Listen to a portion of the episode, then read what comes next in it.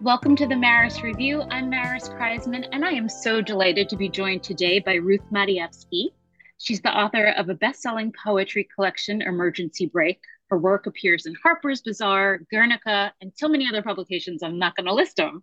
She is a founding member of the Cheburashka Collective, a community of women and non binary writers from the former Soviet Union. Originally from Moldova, she lives in LA, where she works as an HIV and primary care pharmacist. And her debut novel is called All Night Pharmacy. Welcome, Ruth. Thank you so much for having me. Yeah, super, super stoked to be here. Huge fan of the pod. I've basically have all the episodes tattooed on my retinas and my brain. So Aww. super excited to talk to you. Thank you. I'm super excited to talk to you. There, there's so much to talk about with All Night Pharmacy. But I, I think what I want to do is start with the very last line of the book and not of the novel itself, but of your acknowledgments. because the final line you write, thanks for spending time with my diasporic drama queens. Mm-hmm. And I love, I, I feel like we hear about drama queens a lot in in the novel and princesses and often in a negative way and i feel like you're being affectionate. Yeah yeah. I you know i was interested in writing a book where the dice work experience you know kind of living between worlds dealing with the legacy of intergenerational trauma uh, specifically soviet jewish trauma was a big part of these characters arc but also wasn't what the book was about mm-hmm, per se mm-hmm you know, I really didn't want the book to be just an immigrant story or a queer coming of age story or an LA story. I was interested in having all of these things be a patchwork because I feel like all of us are more complicated than that. And yeah, so I, I was thinking about them as diasporic drama queens affectionately, especially because, you know, I was interested in how that historical trauma affects people who are several generations removed and how in some ways our narrator has this what feels like an unrepayable debt to her ancestors who brought her to this country for a better life. And she hasn't faced nearly the kind of you know state sanctioned terror that they have and yet finds herself imperiling herself constantly in these you know kind of unforced errors of putting her life at risk. Absolutely. And it's so difficult to parse and you make this very clear in the book what is a personality trait versus what is a mental illness versus what is relatable. something larger what is addiction. And it's usually just a combination of, of, of all those things as we find out in all night pharmacy. I a, another place i wanted to start before we really get into it is there's a throwaway line that made me wonder what your unnamed narrator is actually named. Don't tell me. Mm-hmm. but I have a hunch that she mentions at one point that there's a place in Hollywood where you could get a keychain with your name on it if your name is American enough. Mm-hmm. And I suspect that her name is not one that you can find. Yeah, yeah. It's not you're the a few people have asked me why she's not named, and you're the only one who's mentioned that line. Yeah, exactly. I I actually don't know what her name is.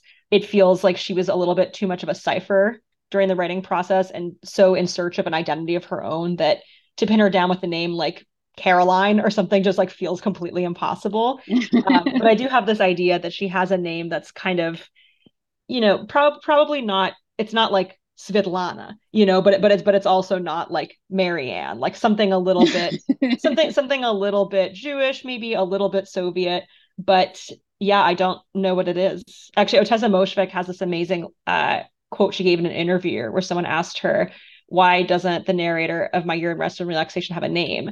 And she said, like, what the fuck was I going to call her? Jennifer? I like really relate to that. Like, literally, what was she going to be? Gertrude?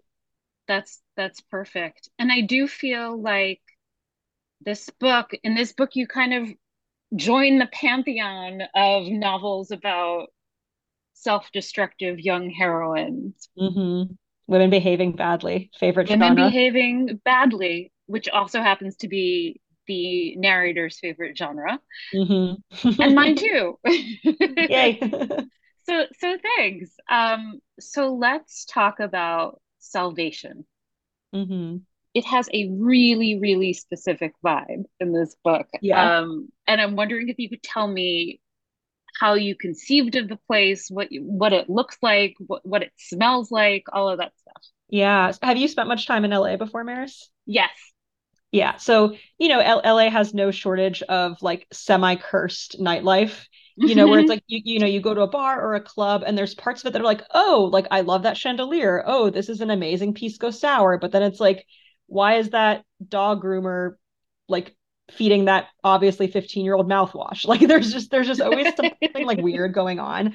I have found from from kind of coming of age here.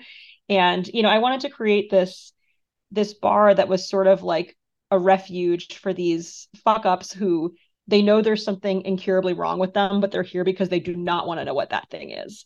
Um, and it, it's sort of a place where they can all be family under one roof where it's almost like outside of regular society like weird things are always going down like you know the i just picture as like the floors are always sticky mm-hmm. you know mm-hmm. people are always hooking up with the wrong people in the bathroom I, I had this throwaway line that i ended up getting rid of about where the narrator hooks up with some some guy in the bathroom and cuts her lip on his like star of david necklace and you know there's a scene in the book where a nice jewish boy is what a nice saying. jewish boy kind of.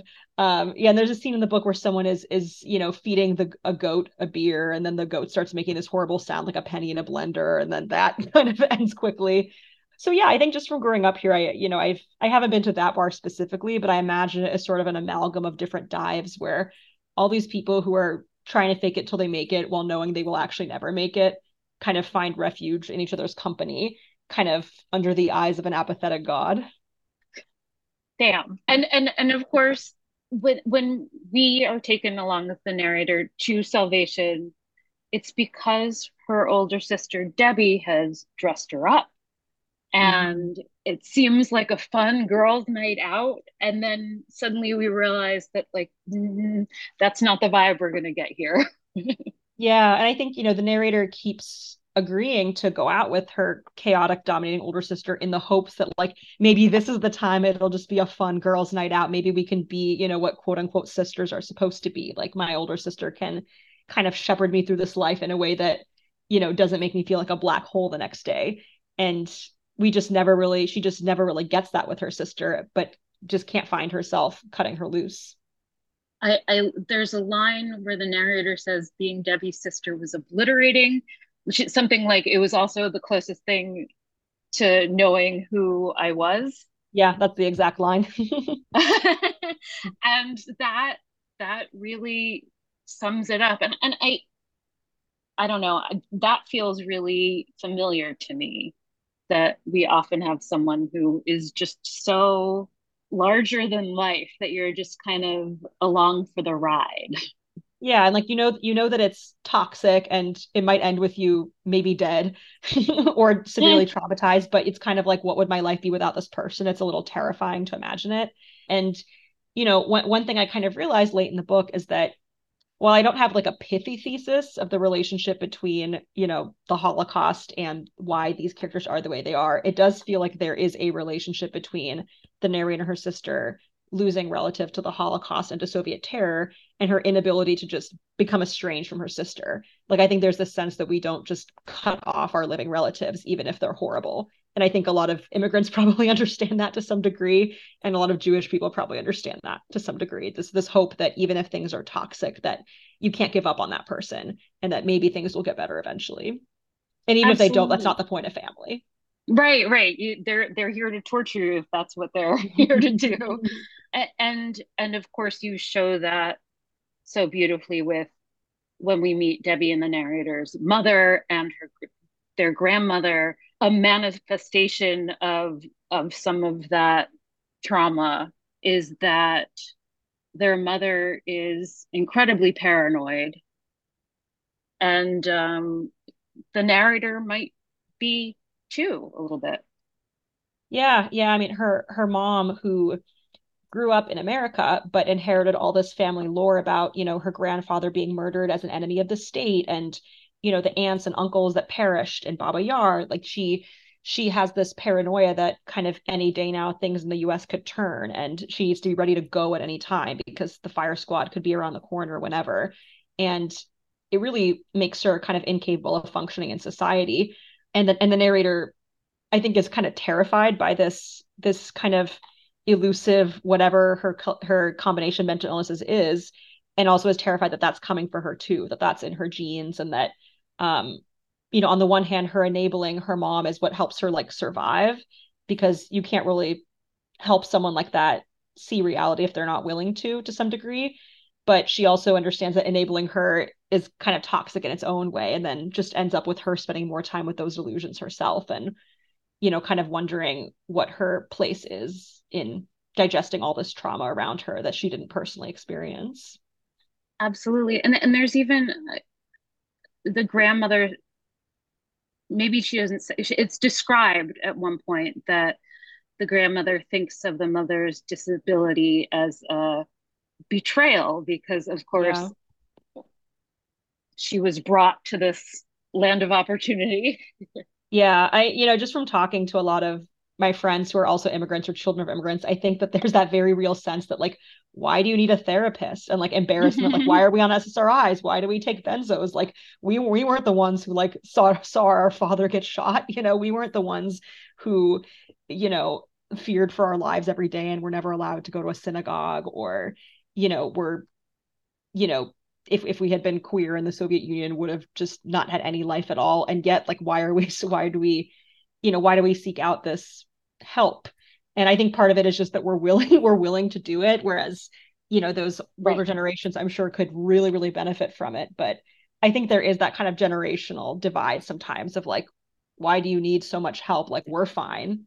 But yeah, like, yeah are yeah. you fine though? Are you and uh, yeah when it's truly a matter of survival there's no time for therapy yeah literally yeah, like was there Lexapro in Soviet era Moldova? I doubt it. yeah, I, I sort of remember when kids at my temple would get bar mitzvah in the late 80s and early 90s, they'd they'd share their bar mitzvah with a Soviet Jew who couldn't oh wow make it out. That's really lovely. And so and so even you know we were all a bunch of drama queens. Yeah. and that was like a, a, nice reminder that we did have many problems but we were lucky in many respects but i love the idea and, and i don't want to jump too far ahead but the narrator begins to work in an er she's used to dealing with so many emergencies catastrophes but one of the people who shows up is just a woman who is dealing with shoah grief she says that uh, as Jews, we all carry this grief. Mm-hmm. Tell me about inventing that character who is so blatantly a symbol of of of the the kind of mental stuff that that yeah. the narrator is going through.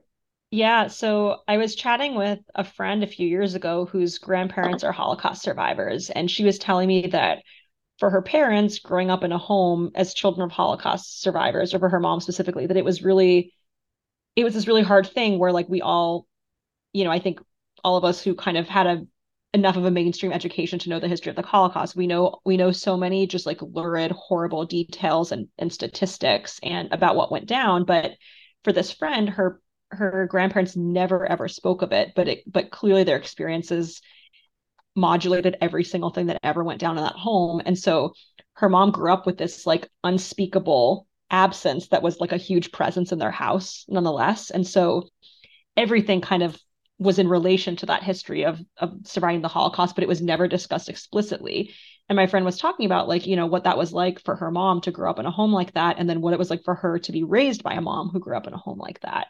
Um, and that was the first time I really thought she I think she used the word Shoah grief. And that was the first time I really thought about mm. like, you know, how something like that would affect people several generations removed. And not just in, you know, kind of the the very zeitgeisty way of talking about like you know epigenetics and you know mm-hmm. the rats who were shocked when they smell cherry blossoms and generations later they still react that way when they smell it like for me this felt a lot more personal and um, i was thinking about how sticky traumas like that can be and how you probably could never summarize in words how your family living through that affects why you are the way you are, but that I am sure that for many of us, we are living in response to those things.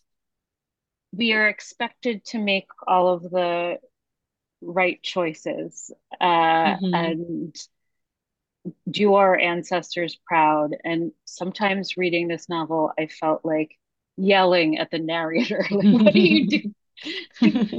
Tell me about that self-destructive impulse. Yeah, so I think that partly in relation to these traumas that she doesn't know what to do with, she kind of acts out in her own way by, you know, seeking this chaos that she feels like is in her blood and her history. And, you know, a big part of it is that she doesn't know who she is. She's too afraid to find out. You know, she feels like she's canvas and her chaotic sister, Debbie, is the artist. And she finds herself, you know, being dragged along on these very cursed adventures with Debbie. And when Debbie, you know, spoiler alert, but not really spoiler alert, disappears pretty early on, the narrator has a chance to reinvent herself. But instead, she kind of just doubles down on the life she was living with Debbie and sort of replaces who the Debbie figure in her own life. You know, so she gets embroiled in a bunch of prescription drug schemes involving, you know, paying unhoused people to fill fraudulent prescriptions at pharmacies and then pay them for the for the pills so that she can sell later uh, when she works in the emergency room which becomes another way of her to seek chaos at all times by having just kind of this revolving door of people having the worst day of their life in front of her. Um, when she gets that job she comes up with some scheme to uh, steal and sell the expiring opioids and benzos that were just going to be thrown out anyway um, so it's this it's this craftiness, right? Like it's this craftiness and kind of scrappy survival mechanism that was probably in her relatives who survived. Uh, but mm-hmm. she's, you know, using it for really, really nefarious curse things that are horrible for her. Um, and, you know, I think that she's so much more privileged than her relatives were, and that nothing is really, there's nothing that's really imperiling her ability to live except for herself. And her privilege is both she I think she thinks of it as a blessing in some ways because you know she kind of um she kind of uses her whiteness as a cudgel to get you know access to pills in ways mm-hmm. that you know she I think doctors trust her a lot more than they might someone else and she weaponizes that you know she is able to get these like massive numbers of benzo prescriptions because she looks good in a cardigan and looks respectable um so in that way she's able to use her privilege what she thinks of to better herself but really it's what's keeping her down and just you know bringing her closer and closer to the edge. Absolutely. And and if we're talking about the post debbie world it's also really compelling to think of like i i always think of someone who is an addict as someone who like who could move from one thing to another. Mm-hmm and when debbie is gone there there is a hole mm-hmm.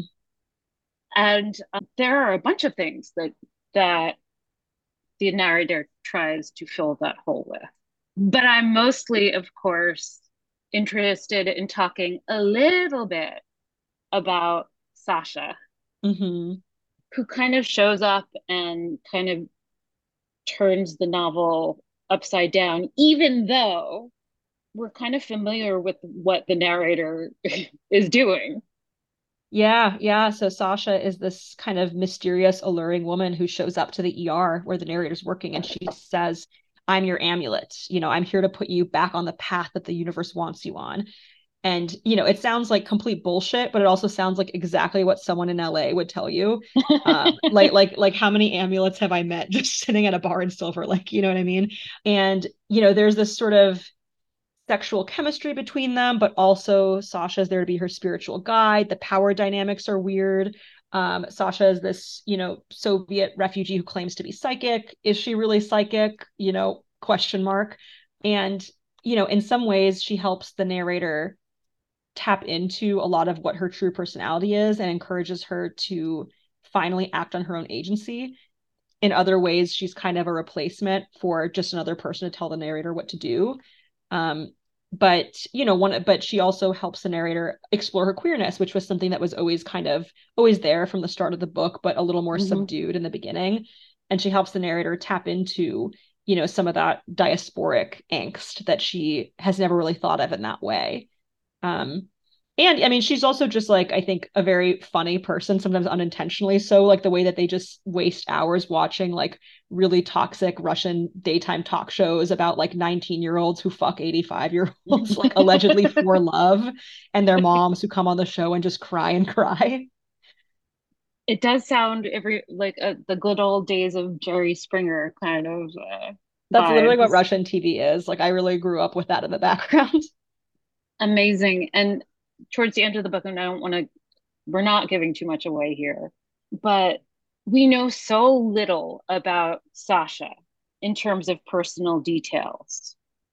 But both the narrator and we, the reader, are taken along as as Sasha returns to Moldova. And I'm wondering mm-hmm. if you mm-hmm. can tell me all about writing that portion of the book. Yeah, so the book started out as a linked uh, short story collection, mm. and then hmm. yeah, yeah, and parts one and two of the book, those were the short stories that I then fleshed out really intensely. But an agent who had reached out to me years earlier um, had thought it might work better as a novel. And at first, I was like, "Well, you would say that they're easier to sell," but like they were they were totally right. Like the stories really weren't more than the sum of their parts. Um, and this common theme in the stories was that there's this mysterious spiritual amulet, Sasha, and there's this missing older sister. But when I sat down to write it as a novel, when I started writing part three, after all the short stories ended, I had no idea where to go with it. But I had just been to Moldova for the first time since immigrating when I was two. Um, mm. I had gone mm. with my parents on a very different trip than the kind that the narrator goes on. Um, and that my trip was a lot less of like a fuck fest and was a lot more of, of like an exploring your family background uh, kind of thing. I just started writing about that trip. And the itinerary that the narrator takes in the book is basically my trip. We spent a lot of time in the Jewish cemetery, which was exactly as like unrelatably grim as I describe, where it's just broken headstones, weeds everywhere, just the sense that everyone there is forgotten. Um, we saw the apartment where my family lived before we moved here. We saw the mm-hmm. hospital where I was born. You know, I heard the most ridiculous family stories, a lot of which made their way into the book. Um, and so that section really became a way of being a cultural custodian for this family lore that I am always afraid is going to get lost. And that I'm sure the versions that I put in are already completely wrong because the people who experienced it, some of them are long gone. And so I'm just kind of playing the game of, you know, diasporic telephone and trying to write down what I can, which feels important to memorialize it, but also feels a little bit ethically dubious to kind of, you know, sell a book off the backs of traumas that I didn't experience. But I'd like to think that the relatives would be proud and or at least be happy to see their stories somewhere. Absolutely. And it, it's fiction for a reason. It is, yeah. And, and it's not, it's those family stories aren't exactly the way that they happened to my knowledge, but you know, writing that section, I think helped me process a lot of my thorny feelings about the trip. Um, and I think it helped take the novel from what was at first just a sisterhood and addiction and an LA mm-hmm. story into something that felt more honest to me. Absolutely. I'm wondering if, and this is a hard thing to ask about and to talk about. I don't mean hard like emotionally. I just mean you might not have much that you want to say, but I want to ask you the metaphors in this book are just mm. so vivid and wonderful and kind of shocking and i'm wondering if you could talk about that a little like how do you get your ideas mm-hmm. but um yeah well well thank you for saying that. that that like hearing that that's like my favorite piece of feedback because you know, I come from a poetry background and it was so hard to let this book go because I just wanted to shine every single word, you know, and I mm-hmm. wanted the whole book to just be a book of bangers, you know, just like an album with no skips. Every line has to be like really muscly. It has to be, you know, arresting and and or darkly funny. Like there has to be something going for every line, which, you know, involved a lot of editing some of that down because it gets really exhausting if everything's at 100 you know you have to have some senses that are like he opened the door um, but although I, yeah. I feel like you actually do get to skip some of those in between connecting sentences and it's still it, it's that's refreshing too Thank you. Yeah, I, I, tried. I mean, I yeah, I think just because of my poetry background, I couldn't help it. Like I wanted every line to be a banger. I you know, I wrote the novel the way that I write poems, which was no outline, just kind of writing in pursuit of beauty and truth, which I know sounds very like schmaltzy, but that's really how I think of it is just trying to trying to hit on something that captures what it feels like to be alive. And I feel like what it feels like to be alive is to have these really hyper specific um, details that make that make a book feel like oh this was written by a person who lives in the world. Um, you know, so I have I mean, a lot of what becomes more and pro- more important as uh, AI comes to take our, our yes. jobs away. Yeah, yeah, exactly. So, you know, so it's not just lights, it's surgical lights. You know, it's um cough drops and iguanas named apples who are on Lexapro. You know, that specificity for me is what dipped, I love to read about. Bread dip, dipped in Lexapro mush yeah Incredible. you know you know my mom is a is a pharmacist also and she does compounding and she has a lot of veterinary patients who are you know little, little little animals with names like pee-wee who are on ssris so the calls coming and, from inside the house and so tell me just a little bit about being a pharmacist writing about both the narrator's job in the er but also her uh, abuse of prescription drugs throughout the book.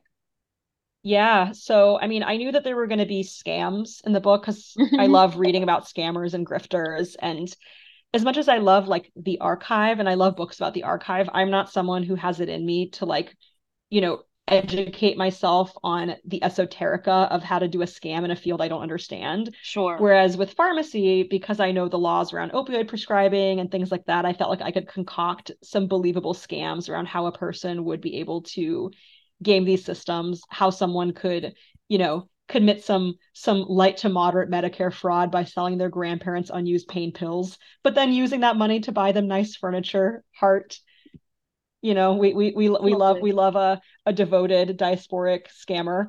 Um, and yeah for, from having spent some time rotating through emergency rooms and even just you know when i worked in a hospital as a pharmacist we would respond to code blues. So i would when someone would have like a cardiac arrest or a respiratory arrest i would go wherever they were sometimes to the er to help out from a pharmacy perspective. So i've kind of seen how those places function and yeah, it just it kind of felt natural to let my day job inform the novel. Um, and just and just from my work, I, you know, I, I understand the mechanisms of substance dependence, and I've I've helped some people taper off of benzodiazepines. So and I know how just absolutely brutal that can be, and the different forces that can lead to a dependence through no fault or intention of the person who ends up there.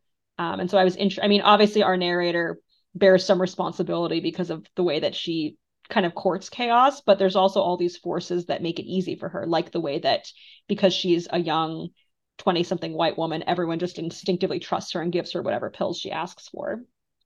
Absolutely. And and i do think maybe we can we'll end on this. It was interesting to me to hear you say that the narrator took this job in the ER because she sought chaos mm-hmm. because there there also seems to be something like I feel like I know her a little more because not every person can do this job. It's mm-hmm. it's tough and she has to have many qualities that are positive that that that make this job bearable for her. Yeah, yeah. I think it's kind of an ordered chaos, right? Like there there is a logic mm. to it. Mm. And ultimately everyone who's there, they're having you know, for some of them the worst day of their life, but they're going to get help. And, you know, it allows the narrator to help people, but also, you know, she can still express that, you know, kind of secretly disgusting bitchy part of herself like there's a point where you know some some character gets transferred to the ICU with like a tube down their throat and up their urethra and she and she thinks of that in her head as spit roasting like so vulgar horrible keep that thought in your head but this is a place Horrible. where she can you know be herself while also helping people um, and kind of see a mechanism for having us having that sense of thrill in her life but without imperiling herself at the bar that absolutely makes sense ruth thank you so much before we wrap up please recommend some books for us I would love to. So I recently read Ben Purkert's forthcoming novel, The Men Can't Be Saved. Do you have an arc of that one? Yes, I do. It's very very very good. Um it's it's about this kind of lowly copywriter named seth who gets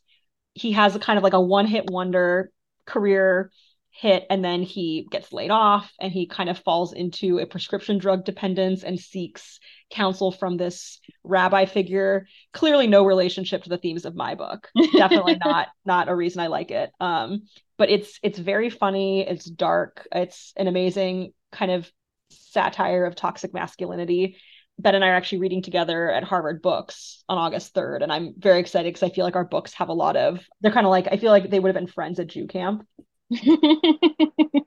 and then a book of poetry that I'm constantly rereading is uh, Not Here by Hieu Minh Nguyen. Hieu's just an incredible lyric poet where the poems are about, um, you know, they're kind of about dealing with historical traumas. I believe he's Vietnamese American. They have to do with, you know, kind of fraught family dynamics, especially around, you know, growing up in America as a queer man. They are about, you know, the body in ecstasy, the body in trauma. They're also very funny and they have these like incredibly arresting images. Like there's this one poem that involves, I forget the exact mechanisms of it, but it involves a hawk being like beheaded with like a drone or something. And then the, head of the hawk just like, bzz, bzz, bzz, like flying around. Damn. so, so to answer your question about where I get my metaphors from, a lot of it comes from just reading people who are very voicey, who you know know how to harness these like incredibly evocative images. Yeah and just kind of trying to do what they do. So not here by Minh Nguyen a banger of a poetry collection. Amazing. And all night pharmacy is out now. Thanks so much Ruth. thank you so much Maris Thank you for listening to the Maris Review, and check the show notes for the books we discussed on here today and please subscribe wherever you get your podcasts.